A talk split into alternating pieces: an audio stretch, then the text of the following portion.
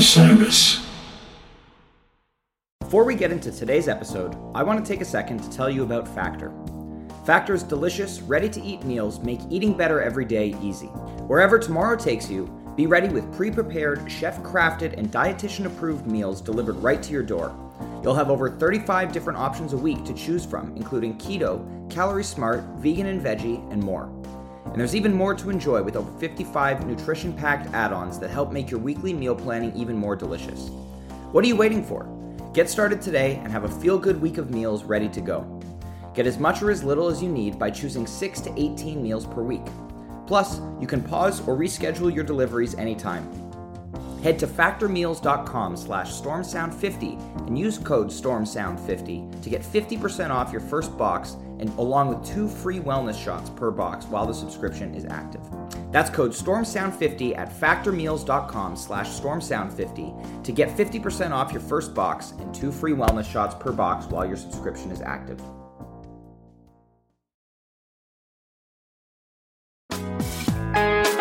Hi, listeners. I want to tell you about a cause that I'm involved with at Heritage Radio Network. HRN is celebrating its 15th year, and to celebrate, we're deepening our commitment to giving voice to the next generation of food system storytellers, and we need your help.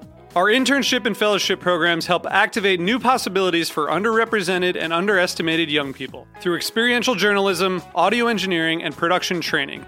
Through these unique programs, HRN helps food equity stewards build essential workforce readiness skills that expand their potential and foster economic mobility. Please consider supporting these critical programs. And with a minimum donation, you can be entered to win a dinner for 2 at an amazing restaurant in one of 8 cities and tickets to a concert at a great venue in one of those cities.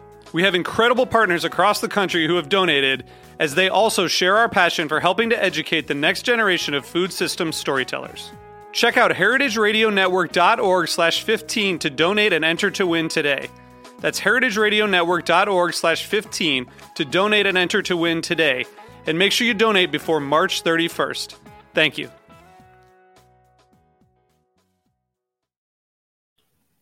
And we're live. We're here on Always Almost There Day After Show. And we're here in Philly. We have 2 incredibly special guests, Mikah Atkind and Michael Silverstone, and we're here with Danny. What up? Thanks for being on. And it's a special, special episode because we have no Ryan Storm, so we can just absolutely drag Ryan's name through the mud throughout this whole entire podcast. That's perfect. He's not doing anything important right now either, you know? No. Yeah. Well, I know for a fact that, like, well, whatever. We won't go into that. But in any case, so we were at the show last night. I was at the show. Mikah and Michael, you guys were at the show as well. Daniel, you were on the couch last night. Yep. So taking it in. Let's dive right in and talk about the experience. How was it getting in for you guys last night? It was good. It was easy. We got there probably like, I don't know, around 7. 7-ish? Yeah. We knew the start time was pretty late for this one, but yeah, getting in was pretty easy.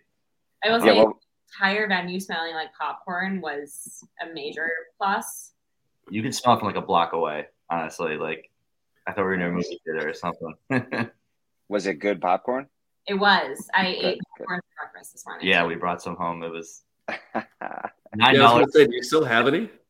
No, it's gone. I saw the box on Twitter this morning. The boxes were enormous, Daniel. Like, they were like, oh, it was like your, like, The square ones, yeah. $9, really good value honestly for it. Hey, I would recommend similar experience. I just like walked right into the venue myself, which is a very stark contrast to what Boston was the night before. I'm assuming, Mikah, when you were in Boston, you had like some kind of alternate entrance. Yeah, there was another entrance around the corner. Okay, yeah. For me, it was like a almost half-mile line, and I ended up missing like 2 songs in Boston. So like last night was actually pretty refreshing. Like I just walked right into the venue. Yeah. Like it wasn't even like. That's sweet. What time did you get there, Neal? I don't know what time we actually eventually got there. We met up with a bunch of folks. Actually, like a whole bunch of Twitter folks showed up at this brewery, which I think we're gonna go back there today. This place, Triple Bottom, and like RJ from Osiris was there, and like a whole bunch of other folks. And we just kind of, we had planned to like start working our way in at Doris, but I think we didn't get there till like 7:30. And that was at like 8:30-ish, 8:30 start-ish, 8:40 probably. Yeah, I have no idea what the actual start time was. It's like, I have no concept of time when it's like, when I'm actually at the show. So, and when your phone's dead. Yeah, there. Well, there's that. Yeah, there was like a running joke. Oh yeah, go ahead, Daniel. Well, no, I was going to say for those that didn't, we were at the Met, which is it like short for the Metropolitan in Philadelphia? Yeah, yeah. It used to be an opera house when it first opened, so I think it was old school theater vibe. Yeah, it's beautiful. Yeah. I'm like imagining kind of Radio City, like walk in and like, you know, bigger like sort of space with entrances. And the entrance isn't like Radio City, but like once you get inside. The entrance at, the lobby at Radio City is dramatic. I was floored at that space, yeah. This was not that, but the inside was stunning. Yeah, the room looks really cool. I guess, but it was nice. I mean, but it's probably the coolest venue I've seen Goose in like ever. Well, the room is really sweet on camera. Well, we were talking with Lewis. Shout out him. He was working the area that our seats were at, and he was kind of giving us like a rundown of the history of the place. So it started as an opera house. That's why it's called the Met for Metropolitan Opera. I think it eventually transitioned to becoming a church, and then fell into disrepair in the 90s. And then it closed. It kind of sat there abandoned for quite some time. And then I think it was repurchased like 10 years ago. And then reopened in 2018. Oh, okay. Kind of these like, bigger pushes of shows lately. That makes sense. Did Phish play there in 2018? Was that when it was? 19, I think. 19. Yeah, 19. Yeah. They did. We were talking about that last night. And I was like. That was the tiny show. Relying on memory. And yeah, that was the serious show, I think. Yeah. Yeah. Oh, that's right. Yeah, okay. It was like a serious show. Amazing. Anyways, right, well. So let's talk about Goose music. How about that? And actually, we've got like some pretty good stuff to talk about. I mean, we're 5 minutes into this episode, and we've been holding off talking about a lot of really good music. There's definitely one jam I think that everybody really, really wants to talk about. And, here you go. Vicker says he just got here. Can you start from the beginning? And like, absolutely we can, because that's where we're at. So, first set, first song, Rockdale. And I think we'll just leave it at that one and talk about that for a minute. This Rockdale went to a whole mess of spaces. And, you know, as far as Rockdales go, there's only been three over 20 minutes long. And then the other two Rockdales in that conversation are pretty serious pieces of music. And this one's killer, and I can't wait to get more listens under my belt. But I had to listen to another jam from the show a few times this morning, so I didn't get a chance. Mikah and Michael, what do you think? I mean, I kind of forgot about it after that other jam. But I love a Rockdale opener. Were the other 20-minute ones obviously Cleveland and was the Capitol Theater? Was that one of them? It was Cleveland and Nashville. Nashville. But that was being... What was that? Go ahead. Oh no, I was gonna say that like last night, like it really seems like obviously you have the Cleveland Rockdale about a year ago, but it seems like they really are taking it in all these new exploratory directions, and I have a feeling it's not the last time we're gonna go deep with that one. I think we could possibly surpass the Cleveland one. Hot take, but I think sometime this year. I think it's the year of the Rockdale is my prediction. It's back. I felt like 2021 was kind of the year of Rockdale too. I mean, as it came around, but I think the song, like you guys are saying, has evolved so much. I feel like on listen, I was sort of, it sounded like they were very loose, but it was a little like sort of just like patient, kind of very bouncy groove to start, and then kind of just like took a turn and found a bigger peak. I felt like the first 10, 12 minutes, they were kind of feeling each other out. Nothing too crazy. And then the back end, just kept pushing. Yeah. You know, we've been talking about this a lot for like at least the past couple of times we've recorded. And I think something that we're seeing, we talked about this a lot yesterday too, is like they're just being patient with jams. Like, they're not rushing in. They're not trying to have like big dramatic things happening. So what we've seen a couple times so far, we definitely saw this in Boston, is they kind of find a space and then let something build out of that space. And I feel like that's what happened in this Rockdale. Like, they knew they wanted to jam it, and they weren't going to give up until they found something cool. And, you know, that's what happened here. It was like, there was like this, you know, the section where they were just waiting to find where they were. And then it was just like peaks and peaks and peaks. So I thought it was pretty great. Trevor. All right. Just so, Trevor standing out again. Yeah, I mean, we can't say enough about him. Like, I don't know what has happened with Trevor, but it is, you can't help but notice him now. I feel like it's for as long as I've been seeing this band. Yeah, it's I agree. The backwards hat for the last two nights is also the throwback to like 2019, 2020.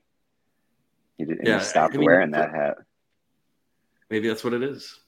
Yeah. But for as long as I've been seeing this band, like, you always notice Trevor, but he doesn't like grab your attention like all the time. But like past two shows, just like a few times, I'm like, oh my God. Like, yeah. So he's definitely standing out quite a bit. Even the Capitol Theater shows. Arcadia. I'm sure. Yeah. He's his sound. I feel like he's louder almost in the mix right now, which is great. I think he's much more present on the audio for me, like having listened to the last few shows and not seeing Cap, not seeing these. So. Right. And you're seeing a lot of solos in places where solos haven't been, right? So, Michael, you were talking about that Arcadia and that bass solo. You know, also at the Cap, that Jive 2 bass solo, same kind of deal. Oh, yeah. Like, just in places where you're not expecting it, and they just sound so awesome. Amen. So, all right. So, next, actually, I don't know how I want to chop this up, but next songs, I guess, are Atlas Dogs and Love is a Battlefield. And this was like really, really interesting because this Atlas Dogs was starting to charge up and sound like it was going to be like one of the old Atlas Dogs jams that we were getting when the song first started getting played. Like the tempo just kept picking up at the end of the song. And I was like, oh, like, here we go. We're finally going to get that like Atlas Dogs jam that we've been waiting for so long. And then we kind of like landed in Love is a Battlefield, which I think is the third time that's ever been played. But it was still cool and definitely got a rise out of the crowd. But what did you guys think? I was very happy when I saw Love is a Battlefield on the set list. Ooh, she knew. Nice. We got inside information on the set list, and I specifically walked away. So did Ryan. We walked away because we did not want to see you and Sam reviewing the set list. So. Oh, she like actually had the set list? Yeah. See, not now. It's always tough. That's a tough experience. Like, yeah, we can't believe seeing you. Seeing the set list before is always hard. It's always hard to like see it because I'm like, like in a minute. If anyone is watching this that just heard me say I saw the set list, I didn't see the set list. Yeah, just never seen the set list. Never. When I was at Terminal Five, I was like right in the front row, and this was I think the second night. And I could see the set list like right in front of me. And like, I was resisting the urge to look at it. And then I finally did. And then I was like, oh man, like the whole second set, I like knew it was coming or like, it just wasn't good. It didn't help. It was like, you know, opening like your presents before, you know. So it works out. Did that Terminal 5 set list have the third set like on it? When they caught your eye? Oh, no. So this was definitely the first night. It was the first night because, like, no, there was no third set because I was not aware of that third set. Mm-hmm. I've talked about this a lot. That night, I was pacing myself according to being at a two-set show. And then there was that third set, and it was a total debacle because I was ready for bed when the third set started. But we all toughed it out. Were you both there at that one? Yeah. Were you there? My first shows in person, were those first two Terminal 5 shows. Oh, nice, yeah, three. That's quite the introduction to Goose. Yeah, I mean, I've been like everyone, like through COVID, like watching the streams. I think the South Farm shows in 2020 were the first ones I actually like caught on. And like for the record, all of this was before we were dating. Yeah. So. This was, oh, nice. Yeah, there you go. You just happened to already be a fan, which worked out nicely. But it was great, to finally see them when they came over to New York at Terminal 5. Yeah, that was it was still probably the drunkest crowd I have ever seen.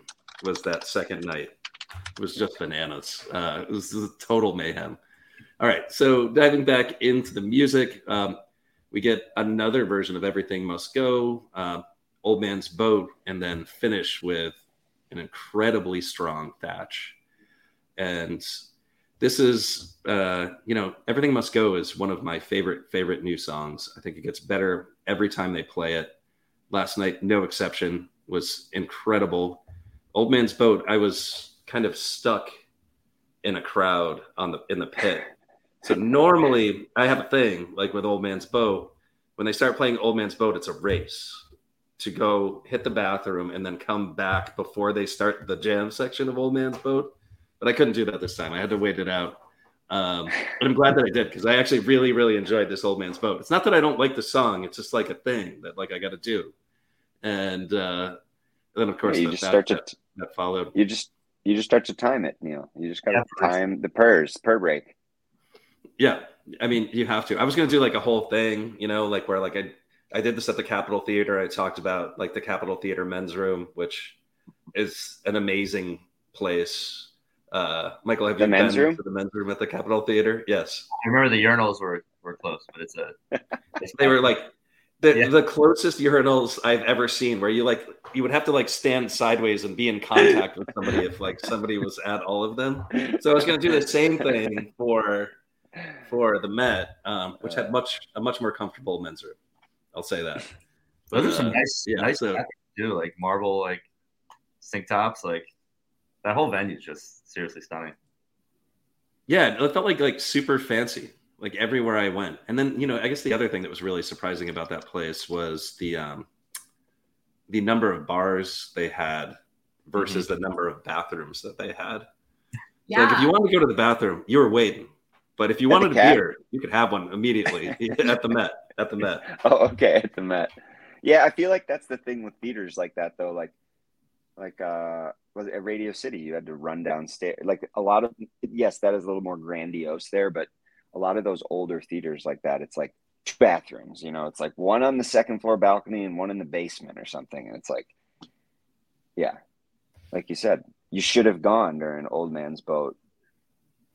Composed. I was getting back in. You were stuck. Was it? So what was to segue to the crowd a little bit? Was it pretty packed? I mean, obviously sold out, but like how did it feel in there in terms of space? I mean, compared to the night before, it was spacious. Oh, right. Boston was packed. Boston was awful. Packed. Yeah, Boston was no good. In fact, like it was like it reminded me of Lowell when I was at Lowell, where it was like so oversold that I was like concerned. Oversold. But no, it wasn't so bad. I think we kind of made the mistake of getting like way in the back of the pit. So I was there with Vickers, who's going to be on the pod tomorrow, which is like really, really exciting for everybody. But we kind of set up in the back long before the venue opened. And then it just kept filling in until finally, like I was like trying to do the set list thread like this with my phone up by my face. So it was tight, but there were like less tight areas. We just didn't know where they were. So that's the deal there. Mike and I didn't know that they were like pit seats there. Apparently they're like, because from all the pictures, if you look at seating diagrams or pictures, it's usually seats up to the front, but apparently they're all retractable depending on how big they want the pit to be. It can be floor all the way back or a couple dozen people in the front. So I was actually surprised that there was an open floor there to begin with. Thought it was all theater seating. But. Yeah. And like the crazy thing is I was like sitting at that back rail and I was like all cramped up like this. And then if I just like looked over my shoulder, there's like a dude just like lounging in a chair, just like feet up. I was super jealous. Yeah, I saw that. There's railings of the barricades basically prior to the seats. Yeah. Oh yeah, that's the worst. Like, yeah, with the crush kind of in the back, that's the worst. Yeah, I mean, it wasn't so bad in the end, but it was kind of funny, the contrast of, like, you know, Vickers and I standing there, like, not able to move, and then, like, people behind us, like, with their feet up, and they're sitting down in chairs and whatever. Eating $10 popcorn. $9, sorry. Yeah. I'm actually kind of stoked to go back to the venue tonight so I can get that popcorn. That is something that I'm looking forward to. Maybe we'll see how much we eat at dinner. Yeah. Okay. Can we get another one? Oh, yeah, baby. Get one. All right. So back to the thatch. Yep. I love the thatch. I think if we're going, like, so you guys were saying Rockdale opener, great. Rockdale's a great closer. I think, I don't know. I mean, thatch is I feel like it hits hard as a closer. Like, it'd be an interesting opener because it's almost like they haven't developed the energy of a set. But I think because they closed Denver, one of Goose's sets, was it? Or no, I think, I don't know if it's been as a set closer. Yeah. I was just trying to think of other shows where it's closed a set, but I thought it was a very, like, emphatic statement. Like, they're playing these new songs, destroying them, lot of energy, and yeah, tons of energy, and you know, I think it's a fun song, good lyrics. We're still learning them all. Who's Milo? Did we confirm who Milo is? Yeah, I think that's all confirmed now. This is I forget that it's like a Disney movie. Milo is a character in a Disney movie. And the lyrics actually match it too. Okay. So Ryan knows every single word to every single song. Is what I know. Who? About. Ryan. Yeah, yes. He does. Ryan absolutely does. So I think now is a good time where we can talk about how Ryan was over in the cool kids section and not with myself and Vickers. You want to tell the whole story? Does that make you feel better? I don't know. I don't know if I want to blow him up. I feel like he'll be sad. We'll just leave it at this. Ryan was supposed to be standing with me and Vickers. He encouraged me and Vickers to get pit seats, and then he decided to not stand in the pit with us because he was going to stand with you guys. So we'll just leave it at that. But he's just letting you know how he feels, Neal. Yeah, we're just going to have to forgive him. But I'm gonna make him do the set list thread tonight. That's what he gets for that. He knows. So yeah, set break. I actually don't even really know what I did for set break. I kind of like walked around the venue and explored a little bit, but it felt reasonably short to me. I don't know how long it was actually in the end. Anything of note happened with you guys during set break? Particularly longer set break. It looked like I'll have to look at the times. I thought this first set ended at like 9:22, something like that. Yeah, or 10:22 locally for you. 10:20, and then they started at like close to 11. Oh, was it? I thought it ended around like 10:10, but I could be wrong. 10:10, okay. But yeah, we should explore more when we can. Okay. Curious to see. Well, they have like lots of like food options there, other than just the popcorn. So I don't know. I'm gonna have to check some stuff out tonight. They have pretzels. Classic pretzels. Well, yeah. Yeah. Brown mustard, hopefully. I feel like that mustard thing, I don't know. You don't like mustard with your pretzel, Neal? Nope. No, I don't. All right. We're just trying to learn a little bit more about each other, you know. So what did you guys think of what's the size of the stage like with the light rig? Having looked at a couple of shots, looked great. The new rig looks great. I didn't see a ton of Roadrunner footage, so I can't compare, but it's the same, more or less the same set as the Cap too. Same stage setup, right? Light rig. Same setup, but probably much bigger, I would guess. The Met was? Okay. Yeah. And I think Peter and Rick seemed like they actually like, commented on it like right before the opener. Oh, yeah.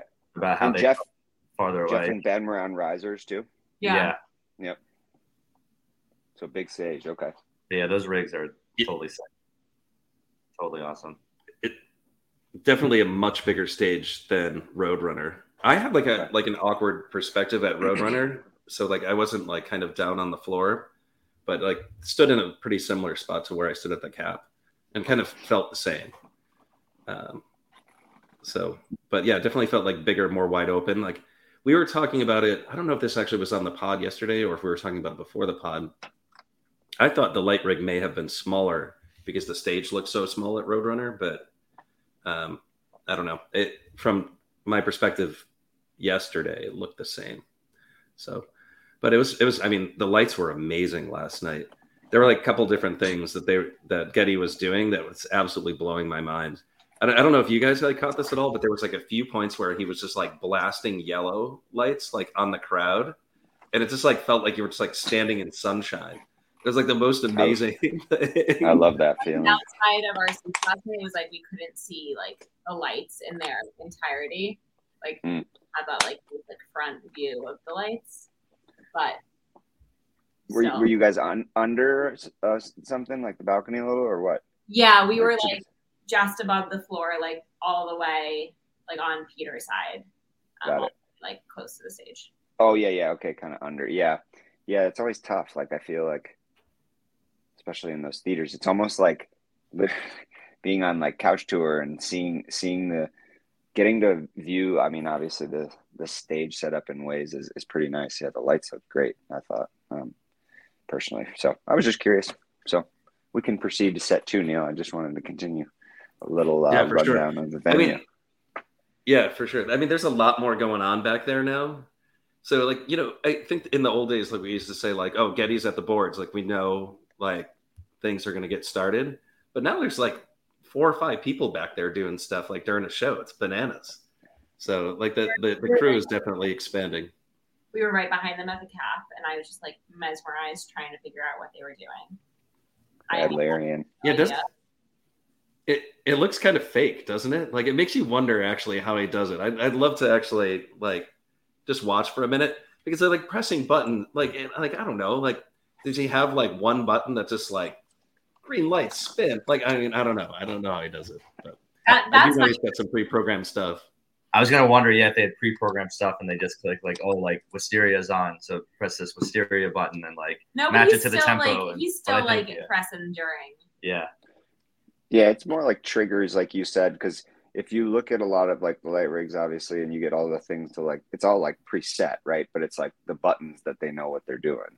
Yeah. And what he likes, I think my understanding too, like another having some friends that worked it is you do have like a song that's more or less.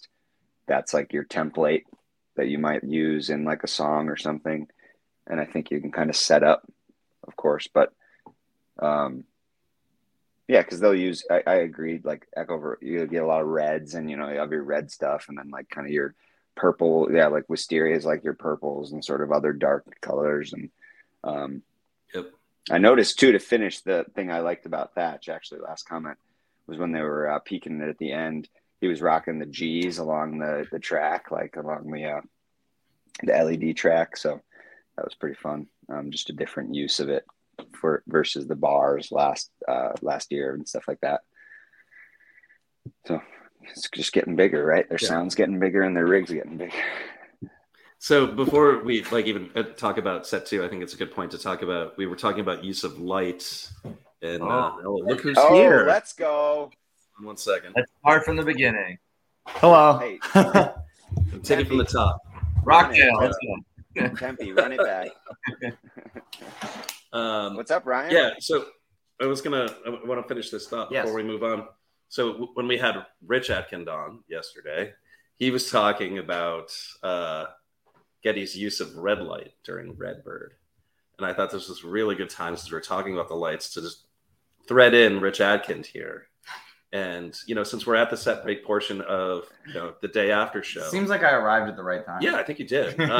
So far, I think we have more listeners than yesterday. So take that, Rich. And I don't think we do.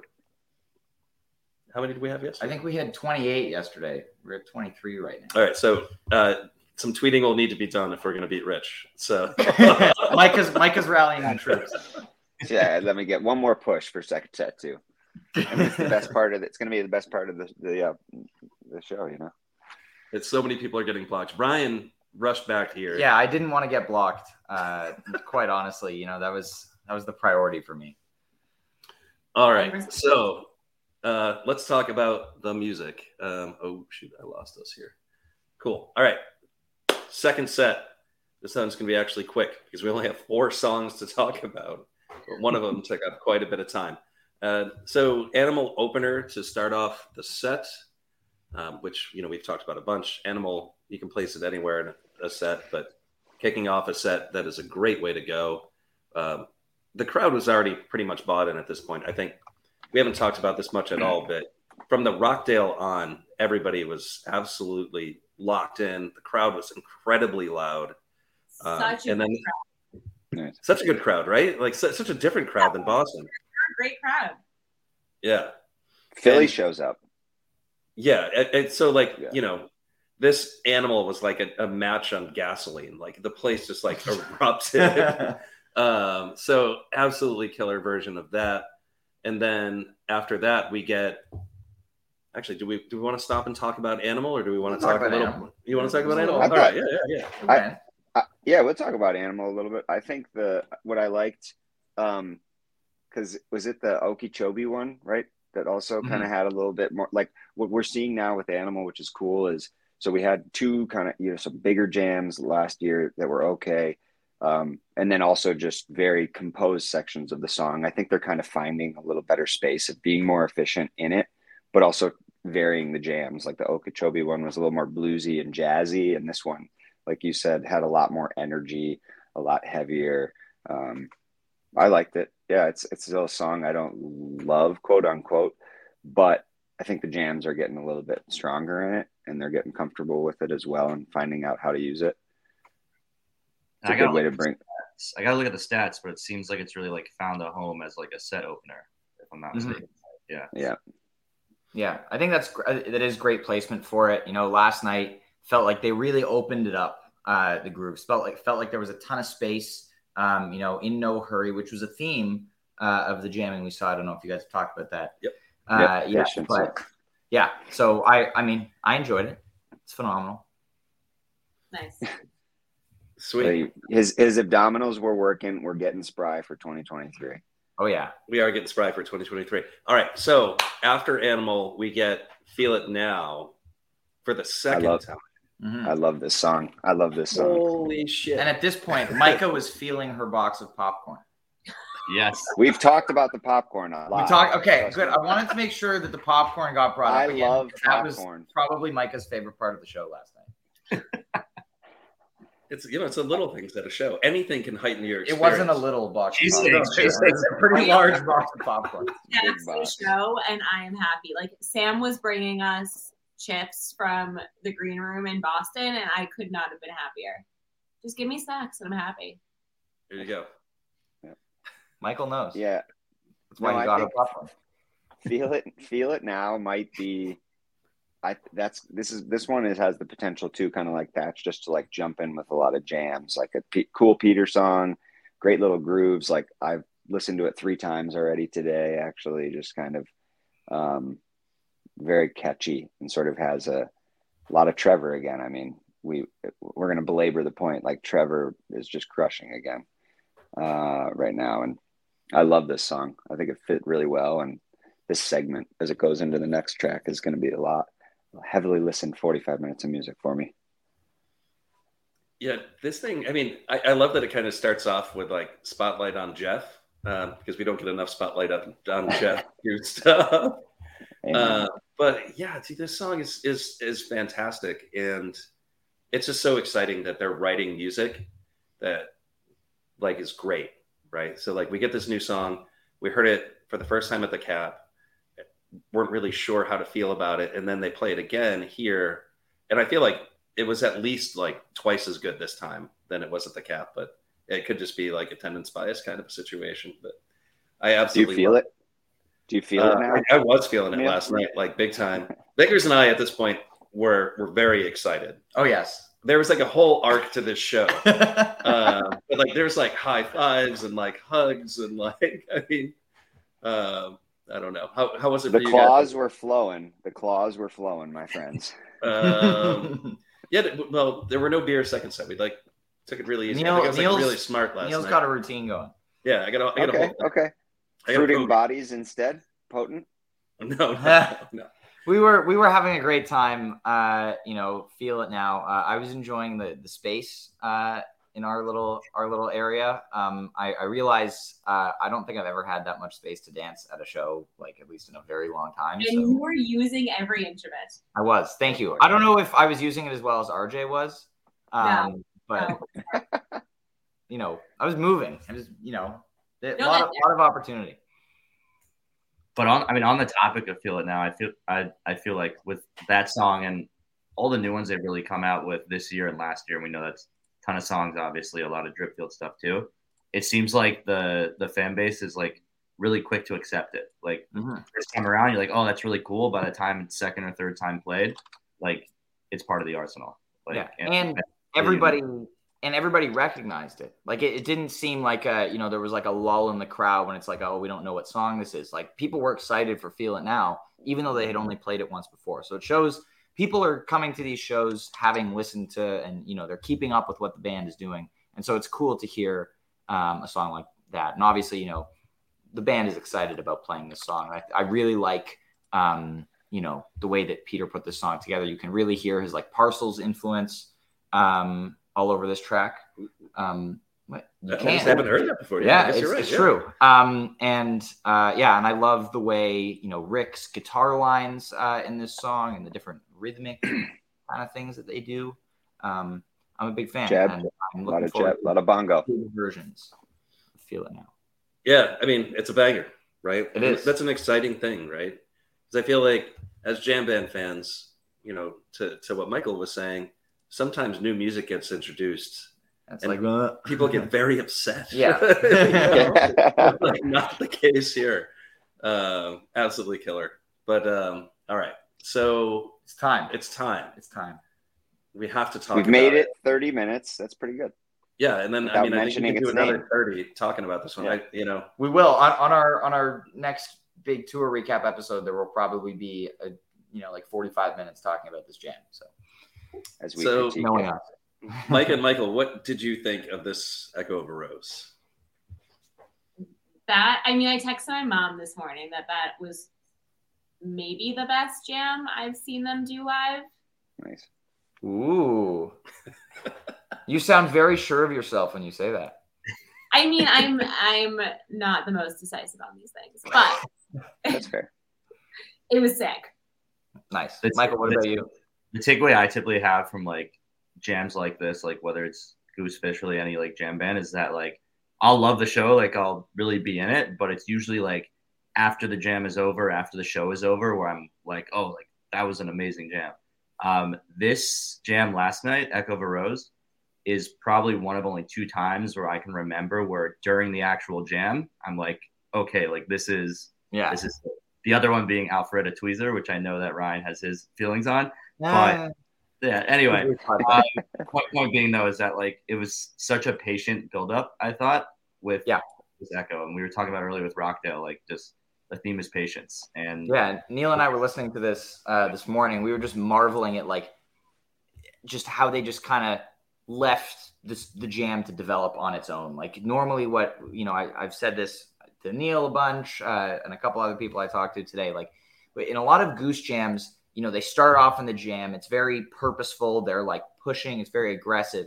This jam, it just felt like they started the jam. They laid back in the groove and they just waited for an idea to pop up. And it was really cool because that shows like they're committing to finding new ways to improvise and finding new spaces. And like, I mean, you're going to articulate it better than me. So I'll leave it for you because, you had this idea, but I want to highlight what Peter was doing in this jam. He's got, that segment, towards the end, like when they're starting that final dark build up, when he's on the organ and he's playing with his reverb pedal. And you may hear that sounds like he's pitch bending the organ. It's like it's an effect on the reverb pedal that like kind of warbles it a little bit. And it sounded really cool last night. And also this jam is notable because it's the only time Peter played guitar last night. He didn't. I know. So Mikah told me during the jam that Peter was playing guitar, and I told her she was being ridiculous. I was so lost. I did not notice that he touched the guitar at all during that. I didn't either. I heard it for sure. Yeah, I was like, Now, did you guys leading throughout the show, was it like, or after set one, it's like, he hasn't touched his guitar? Yeah. Like kind of having that realization. Yeah. Yeah. I don't notice stuff like that at shows. I guess I was going to say, like in the moment, but Ryan knew, but Neal. Yeah. Well, no, Mikah knew. Ryan did not know. Let's be clear. Yes. About that. Mikah was the one that noticed that he was playing guitar, and I, being at the show and who could have seen if I had looked hard enough, told her that she was wrong. Uh-huh. So, I think it was after the set when I was like, Peter didn't play guitar all night, and you were like, no, he played it during Echo, and I was like, what are you talking about? He didn't pick up the guitar, which he didn't. But it was really good multitasking, no little fretboard tapping while playing piano, add some nice textures. But Neal, you had a really good take on this jam this morning. You know what's funny is like, I was gonna drop into that take, but all I can think about now is like Madison Huvan's picture of like Peter petting a puppy. The beagle. Have you guys if anybody listening to this after the fact or watching this now would like to know what we're talking about, go to @MadisonHuvan on Twitter and find the edited photo of Peter petting a beagle. Petting a little cute beagle. It's adorable. But no, so back to the jam.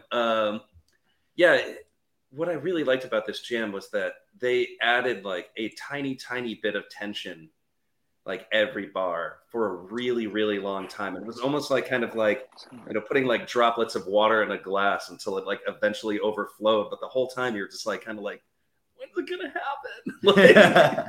Like, and at the end, it like, I don't know. It was a really interesting tension because I feel like sometimes that can be frustrating or like exhausting where you're like, all right, when are they gonna finally peak? But it was just, I feel like I articulated it better this morning, but like they absolutely blew my mind. They were so slow to get there, and the whole approach to, you know, the eventual peak in this jam was just, it was spectacular. I mean, you already were talking about like Peter's organ work. I mean, there was like all kinds of like things sonically happening in this jam that eventually got them to this one place. And it's, you know, it's the beauty of improvisational music. Sometimes everything just lines up just perfect. Mm-hmm. And I feel like that what was happening in this jam. To paraphrase Bob Weir, just exactly perfect. You know, it's funny. Anyone who gets that reference. We were joking at set break, Michael and I was saying we were just gonna do a whole half hour on this podcast about New Haven Tweezer. And so while this jam didn't have the efficiency of the New Haven Tweezer, it like actually like towards the end there got me excited, I guess, in a similar way, where it had that whole like chugging thing where it was just like gonna absolutely erupt and like, similar, not to belabor Phish comparisons, but we gotta do it every once in a while. It happens. Can we also like talk about like, has there ever been a quicker like turnaround time to actually get like the video footage of that jam up? Like obviously, we were talking about this last night. Yeah, like before we went to bed last night, he was like, "That's one of those jams, you know, Peter's on the bus right now, like or at the venue, like he's getting the video ready to drop first thing tomorrow morning." Yeah, so he did this before. He did this when they played State Theater in Portland. What was that, 2021 now? Yeah, 10/28/21. Yeah, so the drive that they played at that show, I was also at that show. Yeah, very, very good drive. That was a good one. While we're on that topic, D, before that show had been like, there's going to be a 27-minute drive tonight. And then they played a 27-minute drive. Yeah. But anyway. So I think Peter was so excited about that drive that before he even went to bed, it was like 3 o'clock in the morning, it dropped on YouTube. And so we were talking about this Echo last night, and I was like, he's totally going to drop the video tonight. And Ryan's like, I don't know, maybe. And then, like, sure enough, before we went to bed. I like to doubt you. Yeah, right? It was before we went to bed, or was it? No, it was this morning. It was this morning. Yeah. I think they did the All I Need from the Cap the first night. That was right away, too. Well, yeah, right away. It's great. This same thing. I'm, once again, belaboring the point. Like, for me, it was a lot of just, like, Trevor. His, like, the effect he was using in this is just, like, it was like a rubber band. And he kind of is, like, in these little lines right now where he'll sort of work around a chord structure, it seems like, but just kind of like looping these like different sort of patterns, and just is giving Rick and obviously everybody a good platform, like the foundation he's creating in the pocket, just next to none. And that just pushed the jam for me kind of throughout, just like gave them the space to keep going and driving and build the tension, like you said, Neal, where I know what you mean, the frustration. There's not some 30-minute jams can feel long, right? Or exhausting, or you know, it seems even longer. I think like that one almost seems shorter. Like it's a very well packaged 30 minutes of music that doesn't feel like it, but all of a sudden you're like, whoa, how long was that? All of a sudden they're scrapping half of the set. Yeah. Seriously. Yeah. Songs off the set list. It does make me wonder. Ryan and I were talking about that this morning. So if you look at the written set list for this show, they left behind, was it Your Ocean? Rosewood Heart. I have it right here. Yeah, it was Echo Over Rose, Rosewood, My Scanada, Ocean, Madhuvan was supposed to be. So 4, and then they played Turn Clouds instead. Mm-hmm. But you can't play all those songs. That's too many songs. That was what I was getting at, which is Ryan and I were talking about it. Like, there's no way they intended to play all of those songs. Mm-hmm. They simply couldn't have. Like, it had to be maybe just a list. A list of, like, you know, you just got to pull from the bag. Like, you feeling Rosewood right now, or you feeling Madhuvan? Yeah. That's true. I'm feeling it. But yeah, I mean, it was really funny because as soon as they started Clouds, I turned around and went to the bathroom. I had been holding it. Sam Ray was very upset that I went to the bathroom at the beginning of Turn Clouds, which was a funny moment. But I was singing along. Good, though. Yeah. No, I mean, it's strategic. And I mean, you can still, the bathrooms at the Met, they're much nicer than the bathrooms at the Cap. We a lot more space. Oh, okay, good. That was covered, the bathroom top? Okay, good. It's a relevant topic. Yeah, it came up. We touched it. But yeah, you know, you hopefully can see what's going on from in there. You know, I was singing along, so it was good. That Turn Clouds is really good. It was a great Turn Clouds. You know, the crowd ate it up. Like, you know, there was I think normally when you see Turn Clouds in the second set, there might be like a bit of a dip in energy. It felt like the first part of Turn Clouds allowed the crowd to like, okay, we're going to catch our breath after that 28-minute echo that was ridiculous. And then by the time Rick and Peter's solos happened, everyone was just, you know, back in it, like, and great way to close that set. Totally. Look around this city. Peter was out of his mind on the organ solo. Yeah. I mean, you could tell like he was just really excited like throughout the night. But that whole second set, I mean, that's like a killer set for Peter. Really? If you think about like all of the things that happened over the course of that set, I could see why he was just like amped to get some of that music out there this morning. Yeah. Yeah. And then the encore. We will eat it up. Yeah. Then Mr. Action Encore. Right? So very surprising placement, I think. We've been talking a lot today about, like, I really liked this in the encore slot. You know, when it started, I was like, okay, Mr. Action, the encore, interesting. But I think it was a great pick for it. I've now seen 3 out of 4 Mr. Actions. I think it's a cool song. Yeah. It was fun in Cincinnati with the darkness pairing, which I like. That was good. What did you guys think of the encore? Yeah, I mean, I agree. Definitely an interesting placement for it, but I think, we got it at the Cap, I think, on the Saturday show. And, I mean, I love it. Again, example of just a song that, they debuted. Did they debut it in Cincinnati or at Goosemist? Like, at Boulder, at the Fox. At Boulder, okay. Yeah. Just a few months ago, like not too long ago. And, everyone's eaten it up already. So. Yeah. Yeah.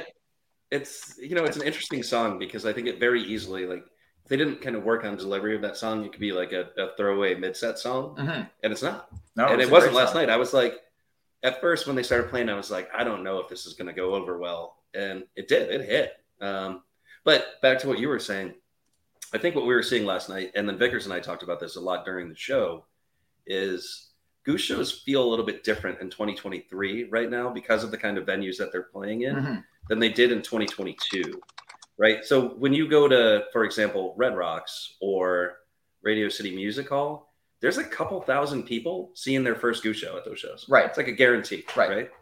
Like mathematically, right? There's no other way it can work. Right. But like this show last night, like folks knew these songs. Mm-hmm. Like Mr. Action, not even like a 4-month-old song at this point. Yeah. And same thing with Feel It Now. Like people know what's going on. Yeah. Paige Caruso did give a report from the mezzanine where she said that there were a lot of people around her who had no idea what was going on and kept asking her what the song was going on. But it felt like people knew it. And, like Goose hasn't played like a really long tour like this. You know, they played 14 shows in October.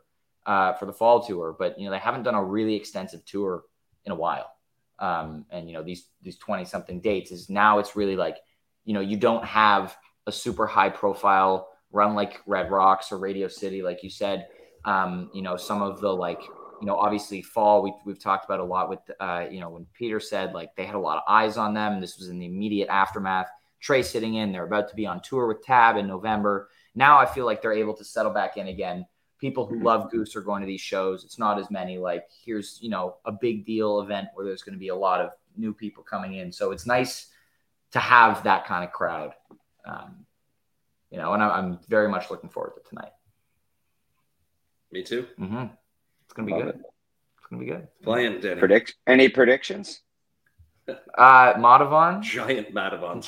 Just large, hefty Madavon. I hope you like 25. 10 pounder. 27. I do. Someone on Twitter today said 31-minute Madavon. I'd be okay with that. Yeah. Mikah, what about you? What are you hoping here tonight? I also Madavon. And then on the other end of the spectrum, I've had this, like, feeling that I'm getting a honeybee this weekend, which I will be in the bathroom. It's lovely. It's your favorite song. It's, you love it. It's great. That's nice. Lead the way, hopefully. You know, I'm still chasing that. Obviously, a Moby. You know, we can predict all day. I got a nice goose egg in fantasy last night, hoping that doesn't happen again tonight. You know, that's all right. It's going to be a fun show. It's going to be great. I think it's going to be good. Not alone. I think we'll see a little not. Maybe another not alone. Not alone. Lead up, another new song tonight. Yeah. And we'll have more popcorn. Mikah will be having popcorn. Everybody, get the popcorn. You heard it. Yeah, that's the thing. It's just gonna, like, live on. Show like it should have been on, like, the poster or, like, the show shirt, but maybe next time. Yeah. Like, there's just, like, nothing that makes me happier when there's, like, nice music playing and I'm dancing with a box of popcorn. Right, we didn't talk about the mustache. There's no mustache happening. I actually am not growing a mustache. D is growing a mustache for me, actually. Nobody asked your opinion on this, Ryan. It's my theoretical mustache. I should get to talk about it. Oh man! All right, I think that's a good way to end it right here. Check in tomorrow, 3:30, where we will go more in depth about Ryan's mustache. And there will be a 902 Vickers face reveal on the pod. Yeah. Nice. It's a big deal. And RJ will be here tomorrow. It's going to be another great episode. You know, we'll see what kind of shape I'm in terms of coherence and being awake. Good luck. I'm not going to be there. Thank you. You're not going to be there. I don't know. We'll see. Yeah, we'll see what happens. But we'll be back here tomorrow, 3:30 Eastern, as always. Thank you, Mikah and Michael, for being on today. We will see you shortly. The show tonight. Later. You guys have fun tonight. Be safe. Thank you. All right. Thank you, everybody, for watching or listening, and we'll see you next time. Mushrooms. Hey, everyone. It's Cam Hurt, host of the Best Show Ever podcast, and we have got a second season coming out very soon that I am very excited about. We've got some very cool special guests, including musical acts that we all love, like Karina Reichman, Daniel Donato, Jake Brownstein from Eggy, Rick and Peter from Goose, and many more. Tune in for new episodes dropping on Osiris Media March 5th on the Best Show Ever podcast.